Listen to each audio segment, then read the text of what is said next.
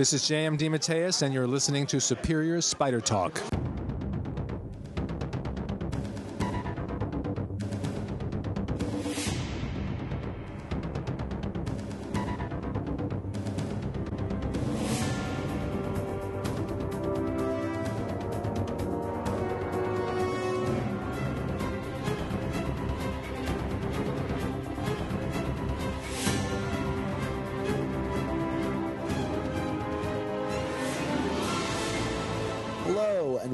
To the Superior Spider Talk.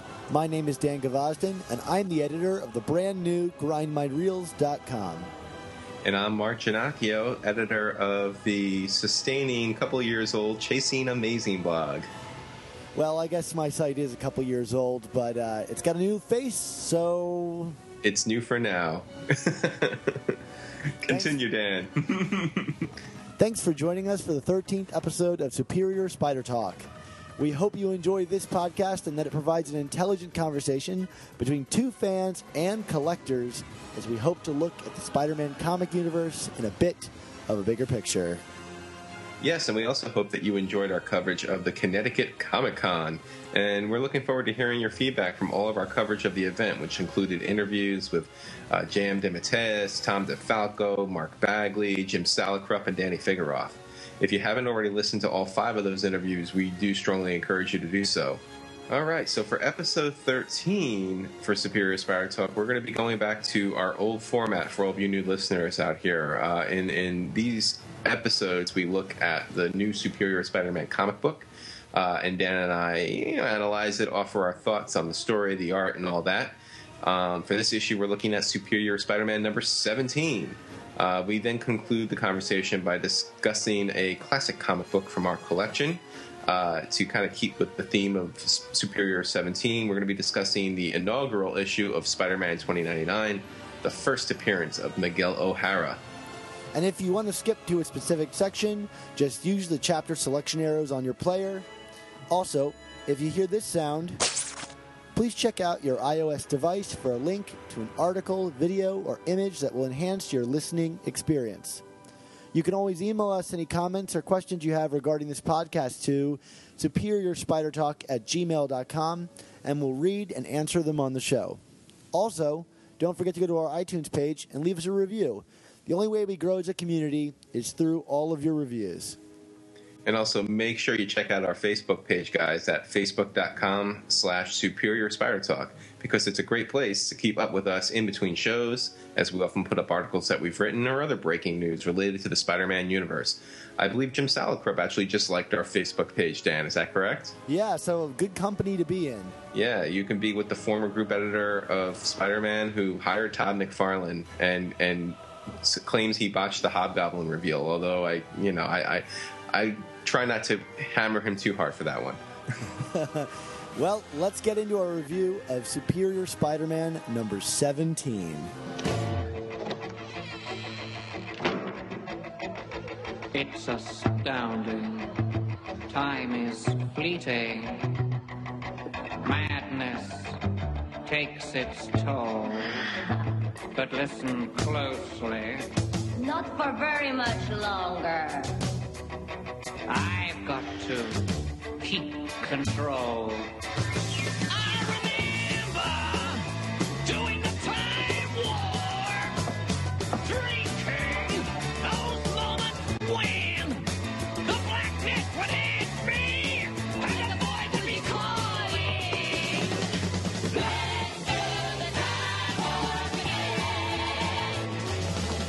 Right, so Superior Spider-Man number seventeen. Uh, for those of you catching up, this is the first part of a two-part arc uh, involving the return of Miguel O'Hara, aka Spider-Man 2099, to the Marvel mainstream universe. Um, what I really liked about this issue, I thought this was a really strong issue through and through. Uh, it was a very hyped issue. I thought, Dan, that this was probably the most hyped issue of Superior since you know both deaths of Peter, uh, which is kind of funny that this this of all issues was going to be the big thing. But you know, apparently fans were clamoring for the return of Miguel O'Hara. Um, I was never a huge fan of Miguel, and we'll get we'll get to what my thoughts then of the 2099 series were, you know, later in the podcast. But Um, I felt Dan Slott really did a great job uh, bringing people up to speed who maybe either weren't fans of 2099 or just didn't know what the concept was. I mean, this was 1993, which you know I was a kid when this happened, so I'm sure there are plenty of readers out there who either weren't born yet or, or uh, you know, or, or, or just were in their infancy like you were at that point, right, Dan? In '93, well, okay, not infancy. You were you were you were probably a little younger than Normie Osborne, right? I was seven. Okay, well, you know, that's that's like Normie age, right? Or do we not know yet? I don't know. uh, It's ambiguous. Here, he looks pretty young. I know. but uh, to me, it kind of felt like a good old fashioned two in one story where, like, you know, we had the first half of the comic that really focused on Miguel, his circumstances, what was going to be bringing him into present day 2013. And then um, once all that setup takes place, we, we go right into the Spider Man situation with Spider Ock, the company softball team, Horizon Labs. Um, so, in a weird way, it almost kind of kind of felt like a good value buy for me. I don't know. I mean, maybe I'm just um, getting a little little ahead of myself, but I thought that you know it was it was a well plotted issue. I thought the pacing was was good, and um, you know, two stories in one. What's wrong with that, right? Yeah, I agree. And actually, what's funny, and we'll get back to this later, uh, but I can't help but bring it up now, is this issue to me almost feels like a mirror to uh, the first issue of Spider-Man 2099. Um, you know, that one starts with a flash forward um, showing Spider-Man dodging police through the city while gliding around, and this one does the same thing. I have to hand it to Stegman. Um, while this might be one of my least favorite issues that he's done, it's still got some glorious things in it. And the double page spreads of Spider Man 2099 zipping around the skyline, they pay direct homage uh, back to the first issue of Spider Man 2099. I really appreciated that kind of like visual winking, and it was just a ton of fun to watch him go around the city again. And Slott definitely mirrors Peter David's script from the uh, original comic book. I mean, just some of the the, the vernacular, the the what the shock. That seems to be the con- the, the common phrase, and um, Slott definitely has a great appreciation for this character. And you know, as I as I said when we started, I, I wasn't necessarily one of those fans clamoring for the return of Miguel O'Hara, but um, I think if anybody could bring him back in a way that's effective and, and, and worthwhile, it's Dan Slott because he, he's clearly a fan of the character. He, he seems to be having fun. There's just a, there's a lot of fun in this issue. I, I you know I, I know that Dan always talks about being Dan Dan being Dan Slott. Now, I know Dan Gavaz is one of the biggest Spider-Man fans too, but Dan Slott always talks about being one of the biggest Spider-Man fans out there. Um, and you know he certainly knows his continuity, um, but clearly that also extends to the the uh, the B universe as well. And um, it, it, just just the fact that it the tone mirrored it um, both visually and and verbally. I think was just a really good honor to to this series, which you know now I'm starting to think I might have underappreciated when it first came out. What uh, is so interesting to me is how the cards seem to have lined up perfectly for this story to be told. You know, back when we first heard about this story, and uh, you and I suspected that he would be traveling through the time door, and that was, you know, became uh, very true here. Um, you know, we, we had no idea about the Age of Ultron and all that stuff, and um, and and how Alchemax would play into this. And there's so many things that like he's been seeding for so long to make this story happen. It just felt what's the most amazing about this issue, and I think could be very easily missed, is just how natural it feels for something that should be so like unnatural or seemingly forced. You know, to bring this additional character into it, it just feels like a natural progression of the story. Yeah, absolutely. I, I mean, that's that's a key point for me is that you know we've been talking about this whole concept for months, and for me, my biggest reservation was, well, how is this going to be integrated? And you know, Dan, I know you didn't read Age of Ultron, but let me tell you something. I mean, regardless, you know, this whole idea of the timeline being ripped apart, it's it's a pretty cool concept. But Age of Ultron number ten was terrible. It was a terrible, terrible comic book that has very few redeeming qualities in terms of how it was constructed. It was basically one big commercial for a bunch of new series.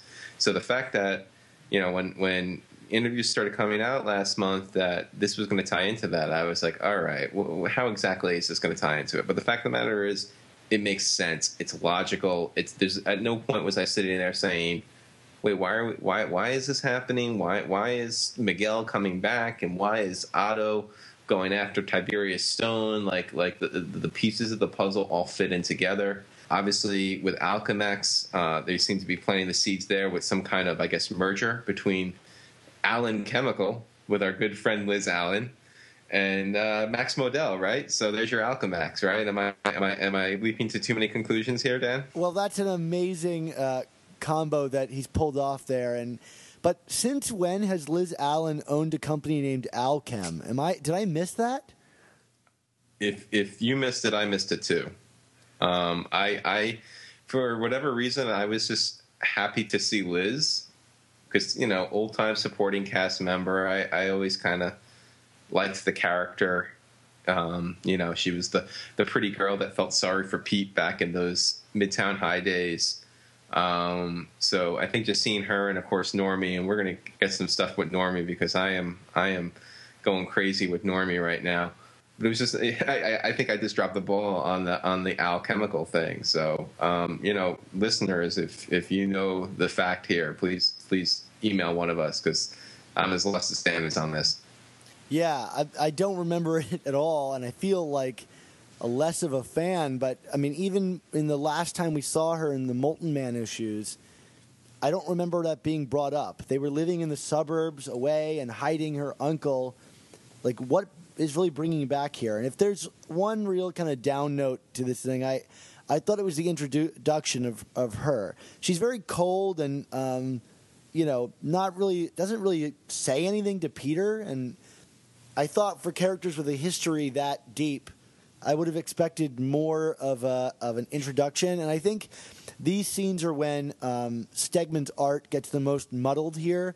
I'm not really sure what to look at in these crowded frames of people um, or who they're referring to, and I, and I wonder just can we scale down on the number of people in each frame? Yeah, because yeah, I, I know what you're saying, and of course, I mean on the on the same point, Peter slash Otto didn't really engage her at all either. Yeah, exactly. But uh, we don't know how much he knows about that because Yeah. he seemingly doesn't even know how his spider sense works in this issue, which I thought was kind of interesting. Yeah, well, I mean, it, that's that's actually an interesting point because we really haven't had much of Spider Ock using Spider Sense, have we? I mean, he's kind of just dominated everything. His he's had Otto Sense, you know, like I'm gonna I'm gonna anticipate every move that you make. so Spider Sense is irrelevant. Yeah, um, for those of you who use the AR uh, app when reading this comic, they had a whole sequence about the spider sense and how it worked, and how Ock doesn't quite know how it works. So I wonder if that's almost a tip of the hat as to something coming down the line, if that he doesn't understand how the spider sense can alert him to threats necessarily. And speaking of threats and spider right. sense, Yeah, yeah. Are we are we about to talk about some normie action here? I think we're gonna have to because Okay. Look, can I can I ramble about this for a second here? yeah, yeah, go for it. um, because okay so for for those of you who are just tuning in to spider talk for the first time here um, i think it was in our very first episode dan theorized that maybe the new green goblin who has not been unmasked but you know no one seems to want to confirm that it's norman osborn that it could possibly be normie um, and of course the Just to give me some some credit here, we hadn't seen the size of the Green Goblin at this point. We'd only seen the mask and the feet. Right. Um, but here's the thing, Dan. So okay, the the big the big hole to punch through that theory is that you know clearly the goblin's an adult and Normie is still a very young child. But we had two different panels in this issue in Superior 17 where Otto is in the panel, his spider sense is going off, and Normie is there and Tiberius Stone. Now Otto is of course going to Tiberius Stone thinking he's the threat, that he's the one he needs to respond to. But Normie's there too. And then there's that one panel towards the very end where Normie goes, I know something along the lines like I, I I know you or I know who you are, you're a very bad man. Am I am I right You're on that? absolutely correct. And when we first saw the Green Goblin in Superior four, five, four. It was the first massacre issue. Yes. You know, he said nobody knows Spider-Man as well as I do. Dan, I don't. Maybe is he in a costume with lifts? Is it prosthetics? Something's going on here. This is this is this is this is either either Slott is totally baiting us, or there's something to this. Well, yeah, I, I can't I can't put my finger on it. Like, do we think that the Green Goblin could be Harry? The word "daddy" is him creating like a new legacy. It, that doesn't make sense to me because we saw him back in Amazing Spider-Man six ninety seven. He was in Seattle with his child, and I don't know why he would come back, especially with that characterization that Slott gave him. Liz, I for a second there I thought, well, maybe Liz is the Green Goblin, and but that's not true because she definitely like says that Spidey is a friend of hers in this issue and lets him off the hook. So the only person who seems to be antagonistic is Normie, but I cannot see them saying like, "Oh, it's Normie in that costume." It's so odd. I don't know how this child gets away from his mother to be the Green Goblin. It has me baffled, but I'm still sticking to my guns and saying Normie is so wrapped up in this and that he was the one that was in the hospital back in 697. Well, you know, we had Normie all suited up in this issue. Maybe he's bankrolling them. I, I, I don't know. I, I, I'm like, I know how does a kid bankroll some a supervillain, but like, because the other thing is, you know, there's been so much emphasis from Slott on how the Green Goblin has been evading Otto's senses. I mean, you know, from the get go, we knew that the tank, the, the story of Superior Spider-Man was going to be a story of of Otto Otto thinking he's superior, but his hubris and ego getting the better of him. And like to me, this seems to be getting laid out on a plate. Of course, he's not going to suspect the little snot nosed kid, but and but uh, I don't know. Like I, I'm with you. It's like how is this logistically possible? But like the evidence is really starting to mount there. But at the same time, and now Slott is not a subtle writer, and he will admit it, and he did in his Twitter this week, that, that subtlety is not his thing. But even then, this is like, like you said, handing it to us on a plate. Like, do you really think the most obvious? Well, that's the thing. We say the most obvious, but like, it doesn't make any sense. Like that this kid would be the Green Goblin. I, I, I just don't know. Like, But is it ob- But is it obvious? Because the thing is, you know, we have a spider sense going off, but Tiberius Stone is in the panel. So, but like, the thing is, the stone really actually caused a threat to see. You know, if Otto doesn't understand how the spider sense works, I mean, the spider sense recognizes threats, not bad people. You know, and Tiberius Stone is certainly not a physical threat to Spider-Man. Yeah, but the panel is pretty clear. It is just Normie in the in the uh, picture with the spider sense going off. Yeah, but the very next panel is Tiberius, I think. Yes, no, absolutely, you're correct. Um, so that, that I mean, trust me, I, I, I, I, in my, my blog post on this, I agonized over the sequence because I'm like, this is, it doesn't make sense, and yet it does. So, I'm, I'm standing by you, Dan. I think, I think if it's not Normie, Normie is like 95 percent elbows deep in this. you know, like I feel so bad condemning this kid, but I did condemn him 13 episodes or 12 episodes ago. So I guess I'm going to stick with it, but I'm growing increasingly doubting it because it seems obvious or like at the same time like what? So I don't know. I I don't know where to go with this, but I'm guess I have to stick with my original uh, uh, prognostication. Although I did get something right, and it was confirmed in this issue, and that is Mark. Oh yes, Ti- Tiberius Stone's relation to Tyler Stone from Alchemax, right? Yeah, and I was right on the money. It's his grandfather. You are the man. So Applause, applause, applause. yeah, uh, Lady Gaga, thank you. um, just just to kind of bounce back a little bit, um, I just uh, other other fun scenes from this issue. Um, Spider Ock playing softball. Anyone like was that not just brilliant slapstick? I don't yeah, know. it was a lot great. of fun to see him not know the rules of baseball, but still kind of knock it out of the park.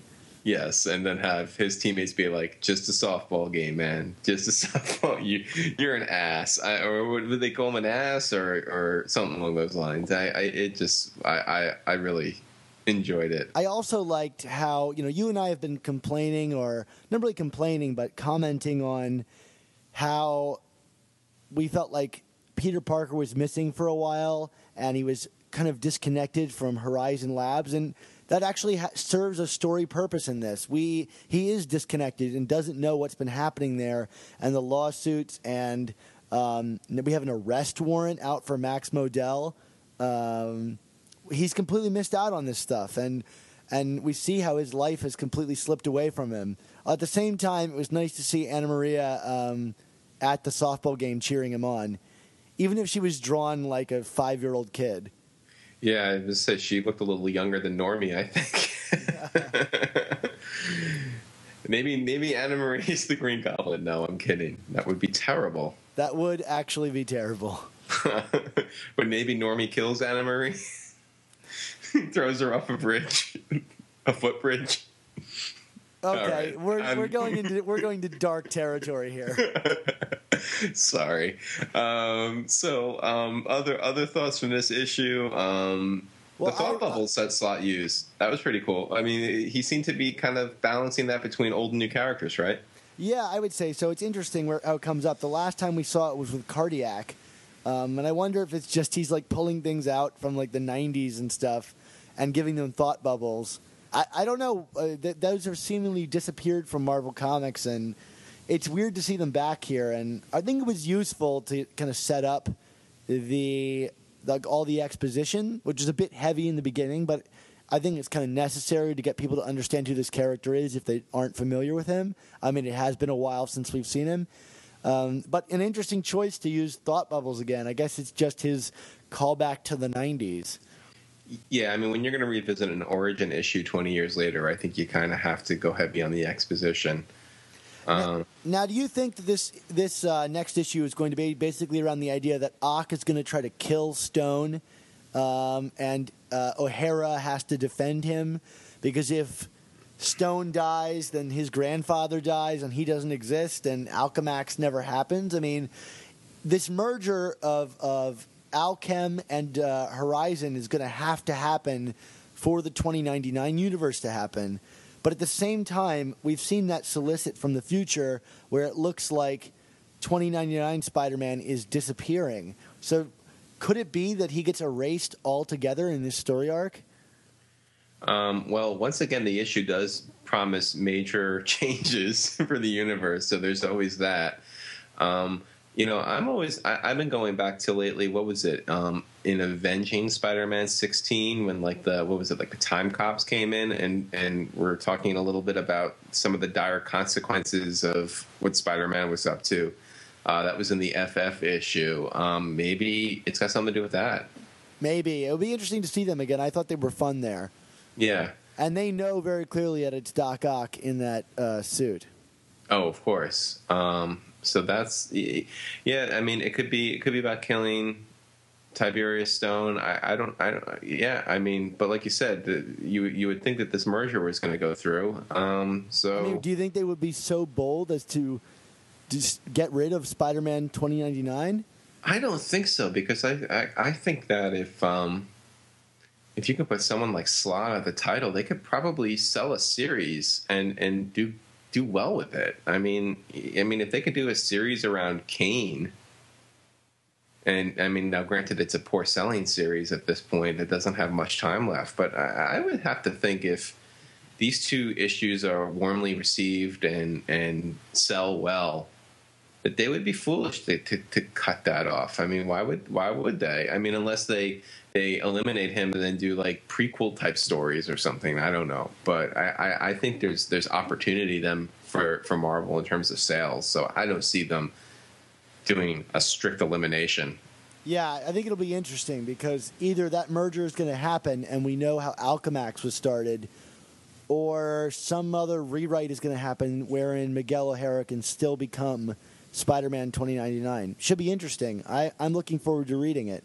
Yeah, definitely. Now you mentioned just to jump a little bit to the art here. You mentioned that it wasn't the strongest Stegman issue. I, I agree with you. To me, I, I mean, I know Dan, you normally get a little more detailed about your impressions of the artwork here. I mean, so my big broad stroke here was I just felt like things were lacking the polish that they had in earlier issues.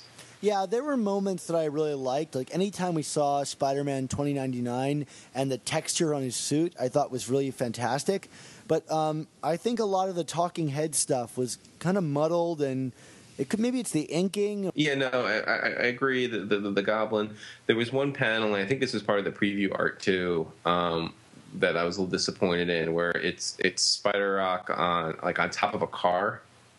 It just it just looked sloppy. I, I that's just the word that I keep coming back to. It it, it it wasn't the lines weren't as crisp as we'd seen from Stegman in earlier issues. So Yeah, I agree. and and you know clearly they've been building towards this issue for a very long time um, and if it was preview art it certainly wasn't an issue of a deadline so i i don't know what the deal is I'm I'm putting it on. I think the inking. I, I, I looking back at this book, I'm just not really like liking the way the lines are compared to how I've seen them in the past. Um So, but- Mark, uh, do you do you want to tell us what your grade is? yeah absolutely i i gave this um a b plus i like this just as much as i like superior 16 and i'm really looking forward to the uh the conclusion of this arc next issue Yeah, and I'm going to give it a B. Uh, I like this one quite a bit. I think um, it's a so- strong issue, but it's a setup issue. I think it's been spent a lot of time kind of moving things forward, and now I'm looking forward to the conflict. Like that's where things finally meet up. I'm excited about that, and to find out what the Goblin's plan is that he's apparently going to put into order.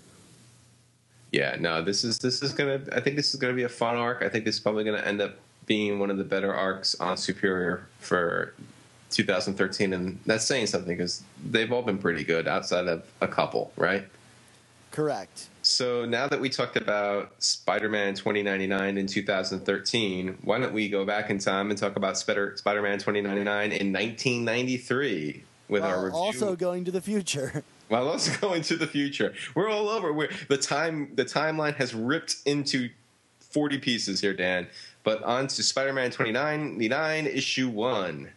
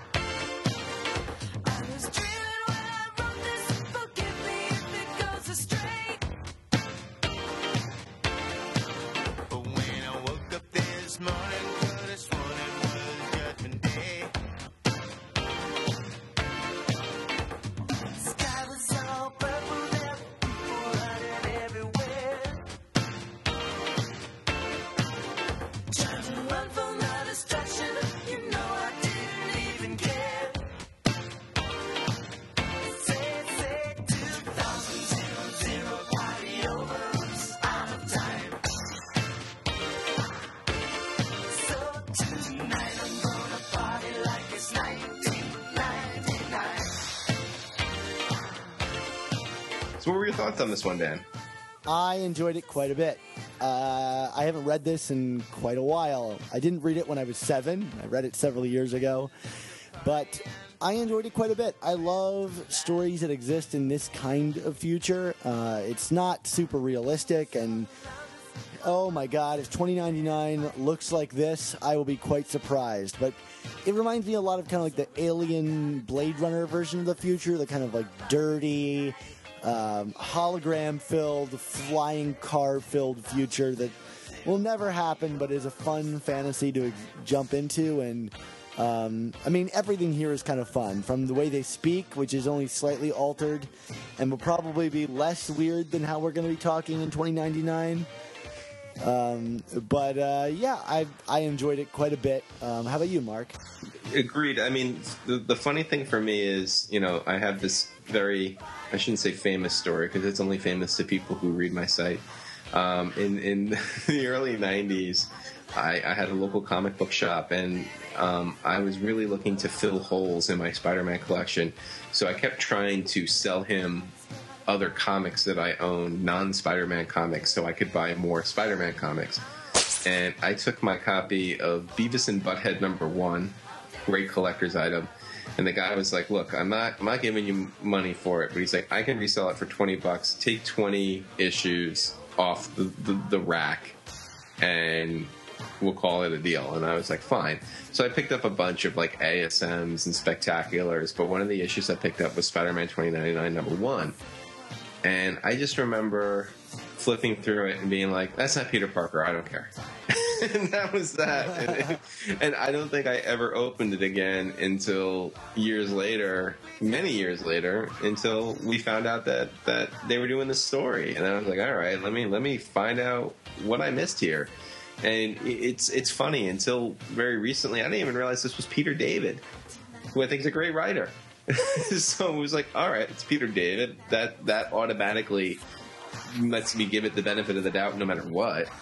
Um, and this, this is a pretty cool origin story. I could definitely, if I if this came out today, I would definitely be interested in reading it. Which I, I, think yeah, I would be reading it. Yeah. um, I, I think it's a, it's a unique concept. I think it's fun. Um, there are enough parallels between Peter and Miguel O'Hara where there's some familiarity to it. Then there's a lot of differences. Um, you know, it's funny you mentioned the the Blade Runner alien version of the future. Um, you know, for me, you know, I, I was kind of chuckling to myself because I feel like I don't know. Whenever you get these kind of futuristic uh, fantasy stories, we always end up getting this version of the future. it's it's always flying cars and and big glitzy advertisements and dystopian themes and. Not that there's anything wrong with that, but you know, I, I, I part of me would wonder if they if they did revive the series, if I don't know, maybe we can get away from that a little bit. I, I, I just feel like that's at this point it's pretty tired to get that kind of futuristic version of things again. I don't know. Maybe I'm just being too cynical about it. Yeah, maybe. And I, I always want more movies and stuff like that because I feel like uh, those were my favorite sci-fi from back in the day. But um, I think this works particularly well with the, the coloring, this setting, because you kind of have these neon colors, like in like full like color pastes across humans, and I just love the way that it looked and the the yellow holograms. You know what's great about this book? It's a fully realized universe without like being like this is the future. It's very you know uh, it sets itself up casually, and you just get to see little human things unfold that tell you about all the advances in technology and and so on. And I and I think it's really smart storytelling. Yeah, and just for you history buffs out there, I mean, what I always found interesting about the 2099 concept was, um, you know, back in the Jim Shooter days of Marvel, he was always pushing for like this alternative universe, uh, you know, where he could reboot a bunch of series, and you know, nobody wanted to reboot, you know, the general 616 universe as we call it today. But then they, you know, after Shooter left, they started introducing these 2099 titles, and I think what ultimately ended up kind of realizing Shooter's vision was, ironically, the Ultimate universe. But um, I feel this is a pretty cool go, go between, you know, in terms of it's not it's not quite 616, but it's not Ultimate. It's it's it's it really is its own thing. I thought the talking about Ultimate Spider-Man, like that book, you know, you knew Peter Parker, and the first story didn't have to get to him being Spider-Man. He could get bit and find out that he could stick to a wall, and that's it. Um, in this one, they do something really smart, I thought, which was tease the future of this character without fully revealing how he got there yet. So the end of the book really like makes you wonder well, how is this going to work out? Like, how is he going to get this suit? How is he going to become this character I saw at the beginning? Um, and and I it really makes you want to keep reading uh, because the story's not done yet, you know, Right. and and we know where it's going to go, but no idea how it gets there. Yeah, I mean, I, I guess the only issue I would have with this in terms of an origin, and, and you know, I gotta, for full disclosure, I kind of jumped ahead a couple of issues and read the first three, which is kind of like the full origin here. uh, in anticipation of us talking about it tonight, and I still don't get that sense as to why Miguel is Spider Man. Um, you Other know, than his fascination with the character. Right. You, you know what I mean? Like it- like with with with Peter, there was power and responsibility. You know, with with you know, it, it felt more like I, I mean that idea of responsibility to me. Like I mean that's that's always what's made Spider Man such a great character to to read about. Um, this fact that you know he doesn't necessarily want to be this hero; he has to be and not that I expected an, an, a similar parallel with Miguel, but you know he he gets genetically altered here because he gets drugged, which was also interesting. I I, I don't know how I feel about how that was kind of the setup for why Miguel had to undergo the experimentation to get this with the rapture drug that they call it. Yeah, I mean, I thought it was a smart move of some a character like Tyler Stone to do. I mean, he wants this guy to be in his employ forever, and he can, you know, fix him up with a drug that he's addicted to that only he supplies. You know, it seems like something a ruthless businessman would do to force someone to work for him. But yeah, it does seem very like uh, like comics code baity.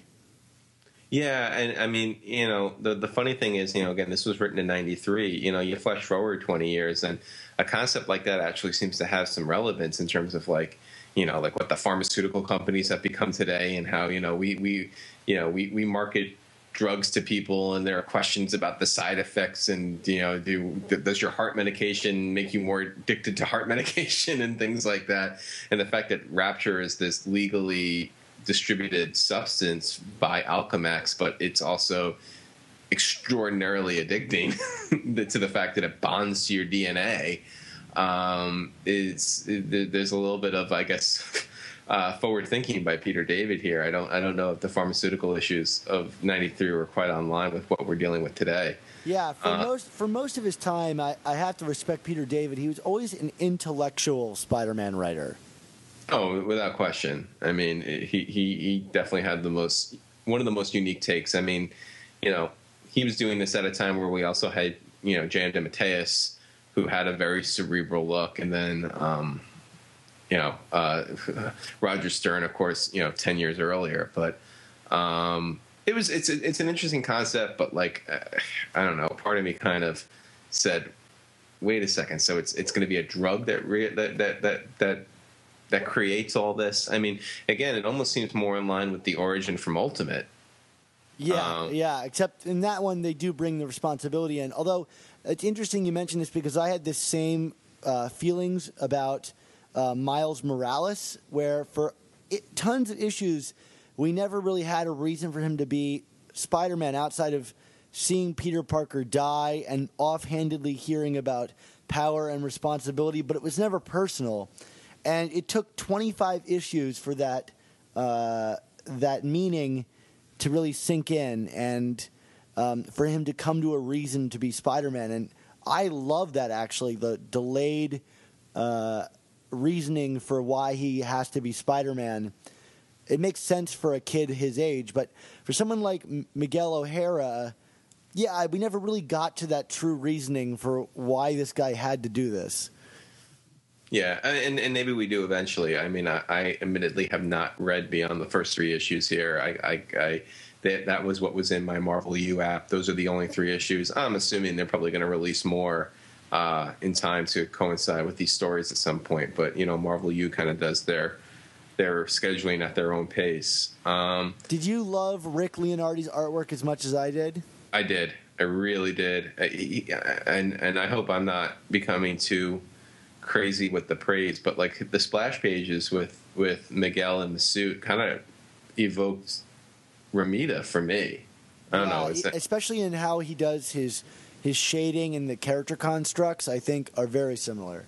yeah, I mean, I, I and Romita is you know the old classic is my favorite Spider-Man artist. So seeing some of those splash pages in this issue were really breathtaking for me. I, I, I loved it. It's it's it's you know, it's just the entire character design. It's a really great character design. The costume, um, the fangs, the claws, everything. Like I, I, I just really like it. It's it's it's. I mean, you know, I think when they were interviewing Ryan Stegman about doing the Superior issues, you know, they asked him if they were going to change if he was changing the costume at all, and he was kind of like, "Nah, it's pretty damn perfect." And I agree with that. This is a really perfect character uh, uh, construction here for me. You know what I was thinking when I was reading it is of uh, Spider-Man: The Lost Years.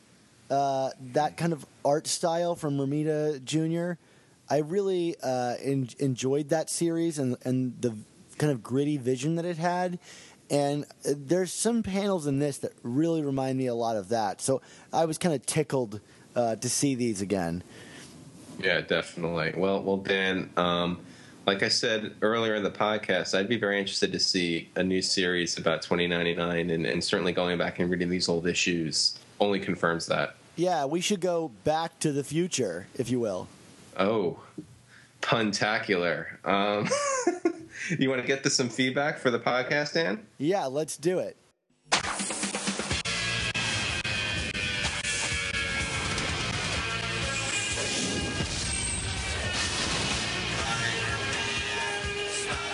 So, uh, as you know, if you guys go onto our iTunes page, listeners, you can leave us a review for our show, and we're going to read it on the air for you. So, uh, Mark, do you want to read our one comment that we got this time?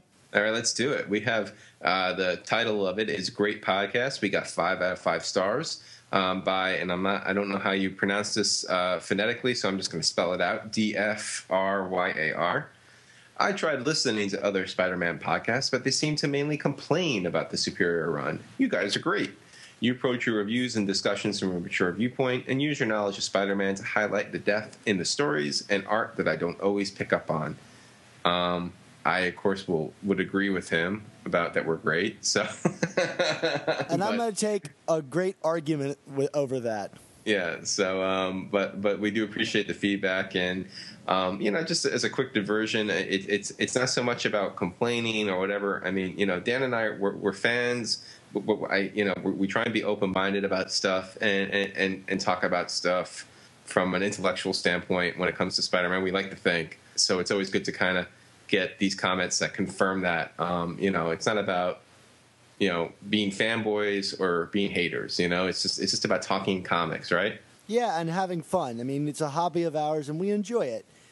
And one of the things that I really picked up from uh, doing the interview with Jim Salicrup, which you should all listen to, is he kind of made an offhand joke about going from Amazing Fantasy 15 to today's modern comics and trying to find one singular line of condensed logic that connects all the books together and one coherent storyline, and that it's never going to work out. And I think with reading comics, you have to kind of give them a, you know, a little grain of salt. I mean, obviously we we would love it if if everything made sense, but like I'm here to read some good stories and and see where an art an artist and a writer take me, and uh, I'm looking to have a good time with it. So I try not to get hung up too much on the negatives, but I I do think you know we we should still be critical, obviously.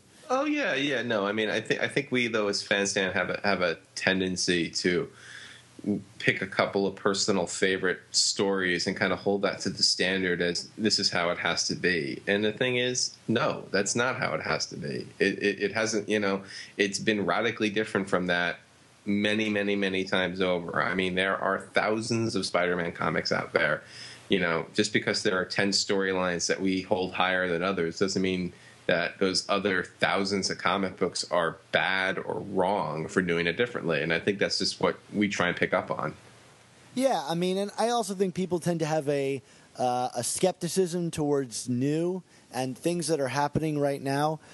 I think people always like to complain about the things that they have to ingest. Well, things in the past were always better. Well, they were better probably because you were younger and you remember them a bit rosier. And I mean, I can look back on Spider-Man and you know, if if I didn't love the character, like I wouldn't have stayed. But there are some bad storylines. I'll bring up like the War of the Lizards or, or things like that. That like you know are some of my least favorite storylines. But you know, books will rise and fall, and you got to see what you like about it or not read it anymore. Really. I mean, for me, Dan, it's like I always talk about Amazing Spider-Man 300 is like my favorite, and you know that's Michelinie and McFarlane. And you know, I think for nostalgic purposes, it still remains my favorite issue. But when I read other issues as part of their creative run, there are just some real dogs in there. So it's like, you know, it kind of gives you pause. Like, is this is this what I really remember it to be? I mean, you know. But anyway, we're we're really digressing here. How about that email we got, Dan? Yeah, you can also send us emails at superiorspidertalk at gmail.com. And you have a question or a comment that you want us to read, uh, we're going to do it. And we have a couple questions here that I think are kind of interesting. So this is the email that we got. It's, uh, it's from Tim Q. And he says, uh, Hey guys, enjoy your podcast. Keep up the superior work. I've been a comic book guy most of my life, but not a Spidey guy. I started collecting Spider Man when Peter died, and I'm loving Doc Ock as Spider Man. Peter is a little too whiny for my taste, and when he comes back, I probably won't stay, but I'm enjoying the roller coaster. Heard your last podcast about Venom getting canceled. Teardrop. So uh, his question is when Peter does come back, and we all know he will, what do you guys think will happen to Doc Ock? So that's the first question. Do you want to address that one first? Um, sure. I mean, this this is an interesting question. Um, I I think Doc Ock is going to stay on at some point. I mean, you know, one thing that I one theory that I've seen kind of get brandied about regarding the resolution of Superior is, you know, will Peter come back in a in another body, so to speak, or a clone or whatever, and would would they keep Otto on as through Superior Spider-Man? Um, and you know, yeah, he's a true villain, so you know, and he probably deserves to get crushed under the weight of a thousand stones for what he's done to Peter. But I, I think the character is becoming really popular, and I think that, that that might be a little pig-headed for them to just get rid of him too rashly. So, I mean, I wouldn't be shocked to see him stay on, maybe in another body or something like that, um, since his Doc Ock body is clearly defunct. But uh, I think he stays around. Yeah, and I'm of the other mindset. I, I, I think Doc Ock is going to go. Uh, I think I think this is going to lead up to either he has one moment with uh, Anna Maria or somebody that he cares about, and he makes a sacrifice, or maybe finally learns what it's like to be Spider Man, or does one good action that, like, you know, he or he saves Peter or, or something. But I, I want to see him go out with an interesting note, and I think this story is building to that. I mean, we've had Doc Ock die and nearly die, and I kind of just want to see him die, you know. And and I would love to see Dan Slott make a really like, well, I, I dare I dare not say permanent, but uh, I would like to see him make a big impact with the a, a character, and he's certainly not uh, shy about killing off characters. So. I think I think Ock is gonna get is gonna kick the bucket. Okay. But uh, Tim seems to think that he'll be like a clone, like Ben Reilly. Not maybe not necessarily a clone, but like like you, dropping in and out of the Spidey universe, um, like you said there, Mark. So um, he seems to be on your side. So hey, I'm uh, I seem to be outmatched here. Yeah. Um, My, two two people's opinion against one. I, I would hardly call that out, outmatched for right now. Okay, well then maybe another fight for another time, listeners. Definitely. Um, he says, "I know you guys have been collecting Spider-Man for years and have seen many story arcs. Would you not agree that this is a fantastic arc? I mean, it has flaws, but no other comic is doing something like this. Think about it: Joker defending Gotham. This is pretty brilliant. Um, yeah, I mean, I'm I'm down with the superior era. I mean, like, I, I- you know, the you know, as he said, some there there have been some flawed issues, but this is a cool storyline. I, I- mean, what I've always said from the beginning is that as long as there are interesting stories to tell involving Doc Ock as Spider-Man, I'm on board. But once we get too many issues in a row that are kind of like the infamous Shadowland issue, like 14, where it's just, you know, a Michael Bay movie with crap blowing up and him standing triumphant, that's when the, the concept gets tired for me. But, you know, fortunately, there hasn't been that many consecutive missteps. Uh, You know, it seems like, okay, we got 2099, and then we're going to have Venom, and then we're going to have Black Cat, and maybe we'll have Kaine again before this is all said and done. And, you know, we, th- there seems to be stories to be told here. So I'm, I'm down for as long as we got new things to explore. Yeah, and I I can't say that I haven't seen this concept I mean, not this exact concept done before, but you know, Batman did it with Azrael, and um, there's been similar things to it. But yeah, I think this is interesting. and I think it will be remembered as a as a key part of the Spider-Man story. You know, one of those things we look back on is the superior era. You know, like that it'll be an interesting thing to look back on, and, and I'm enjoying it quite a bit. I always complain that superhero stories often get stale and they always need a writer with a vision. You know, no matter what that vision is, I'm I, I prefer a writer who wants to do something different. You know, rather than doing reiterative stories of, you know, superhero fights supervillain and saves the day or doesn't or whatever. This feels like a big creative step in another direction, and why not take those things to these characters? They've proven to be elastic before, especially Spider-Man. I like getting something new.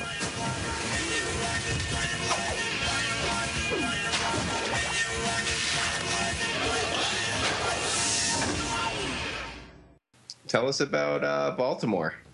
Well, uh, this past weekend, I got to go to the Baltimore Comic Con and uh, had a lot of fun, as I always do. Listeners who don't know, I'm actually from the Baltimore area, and the Baltimore Comic Con is a huge Comic Con, actually much bigger than the Connecticut uh, Comic Con that we went to the uh, the other weekend. And um, I got to interview a bunch of really great Spider-Man artists and writers from all different decades. So I'm going to be putting up some podcasts with my interviews with them.